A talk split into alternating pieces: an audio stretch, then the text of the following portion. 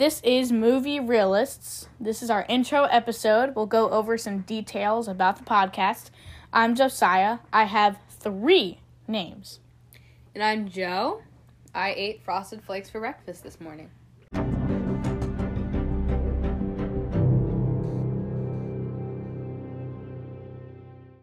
So, we love movies. They're super important to us, they're super important to our family, they're super important to the people that we know. Movies are super, super important to us.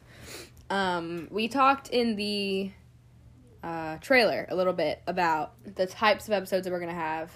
We're planning on having three episodes a week, talking about, you know, go through a movie series, do some sort of ranking, or do something movie related on Thursdays, and then any movie that we want on Saturday. Um, but this episode, I think we're going to focus in a little bit more on our ranking system.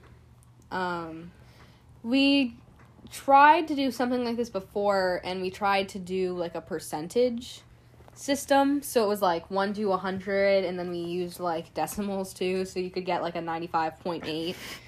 Um, That didn't work. which it was okay. I mean, it, it it's very precise and it lets you, you know, really show exactly how you feel about a movie, which is fine. Um, but what we found is that we ended up comparing other movies' percentages to the percentage of whatever movie we were talking about. So if we were gonna rank, I don't know, Scott Pilgrim and Hacksaw Ridge, those are both movies that we really love, and so we had a hard time giving one of them a higher percentage than the other just because, you know, like how do you decide which one you're going to give the 0.5 to and which one gets the 0.6 cuz you love them both but you don't want to give them the exact same. So it just Right. made it kind of tricky. It kind of made you be a little less honest, I think, about exactly how you felt about things cuz you had to compare everything to everything else. Yeah. So what we came up with is a what? How many does it have? Seven? One, two, three, four, five. Yeah. Mhm. So we have like a seven tier ranking system that starts at the very bottom, absolute trash, and works its way up to masterpiece. So we're gonna just go through and read these and give a little description of them and some examples to go along with that we didn't talk extensively about these examples. It was just kind of like in the heat of the moment. What do you think of when you think of this tier? And then we just gave an example of a movie. So we could very well go to talk about these. And um like we could very well, I don't know, in like a month from now be talking about one of the movies that we talked about here and change where we put them on Right. the system. But for right now, this is kind of where we just some examples that everybody can I think agree with. So, yeah, the first category is, which is the worst, absolute trash. So, this is, I wish I'd never seen it. This is movies like Cats, Shrek Forever After, and Catwoman, right? Those are the movies you wish that you had never seen it. It was a waste of time. Mm-hmm. Yeah. Then um on the next tier up we have bad, which is that you would never watch it again. Not necessarily I wish that I had never this is a complete waste. It's just I'm never gonna do that again, you know. Not even under any circumstances I'm going to avoid watching these movies. You have Spider Man three, Star Wars The Phantom Menace, and Mission Impossible 2 Hmm. uh, is under this category. And so the next one up is eh, or like less than impressive or disappointed. So these are movies like Justice League, Glass, Thor: The Dark World. You know, they're not bad, but they're just they're disappointing. They're they're not they're less than impressive. Right. And with that category, you take a movie like Glass, and I think a lot of people would disagree with us about putting Glass low. But um I mean just because, you know, it had the guy from Split in it and it was kind of the it was the, you know, combination of these stories that had been created such a long time ago, but it was so underwhelming. Right. The cinematography was silly. It was just very disappointing, you know. And so that's why we put it under, you know, something like eh. But, you know, right above that we have time filler, which is um if it comes on if I'm sitting and I have nothing to do, I turn on the TV, I'm flipping through the channels, and one of these movies is on, I'll sit and I'll watch it. Right. It's a time filler. I might not necessarily put it on myself, but I'll watch it if it comes on. It's right dead center of the spectrum. right. Yeah, this is right in the middle. So it's not necessarily good or bad. You'll watch it. It's very neutral. It's very neutral. Some examples of this are Boss Baby, which and then Jurassic World Fallen Kingdom and Iron I- I Man liked that 3 one, that you know you you're not necessarily gonna put on Iron Man three to watch for yourself, But if it's on, but if it's on, it's entertaining. You'll sit there and you'll watch it. Yeah. So the next one up, so this is starting to be in the positives, so it's good.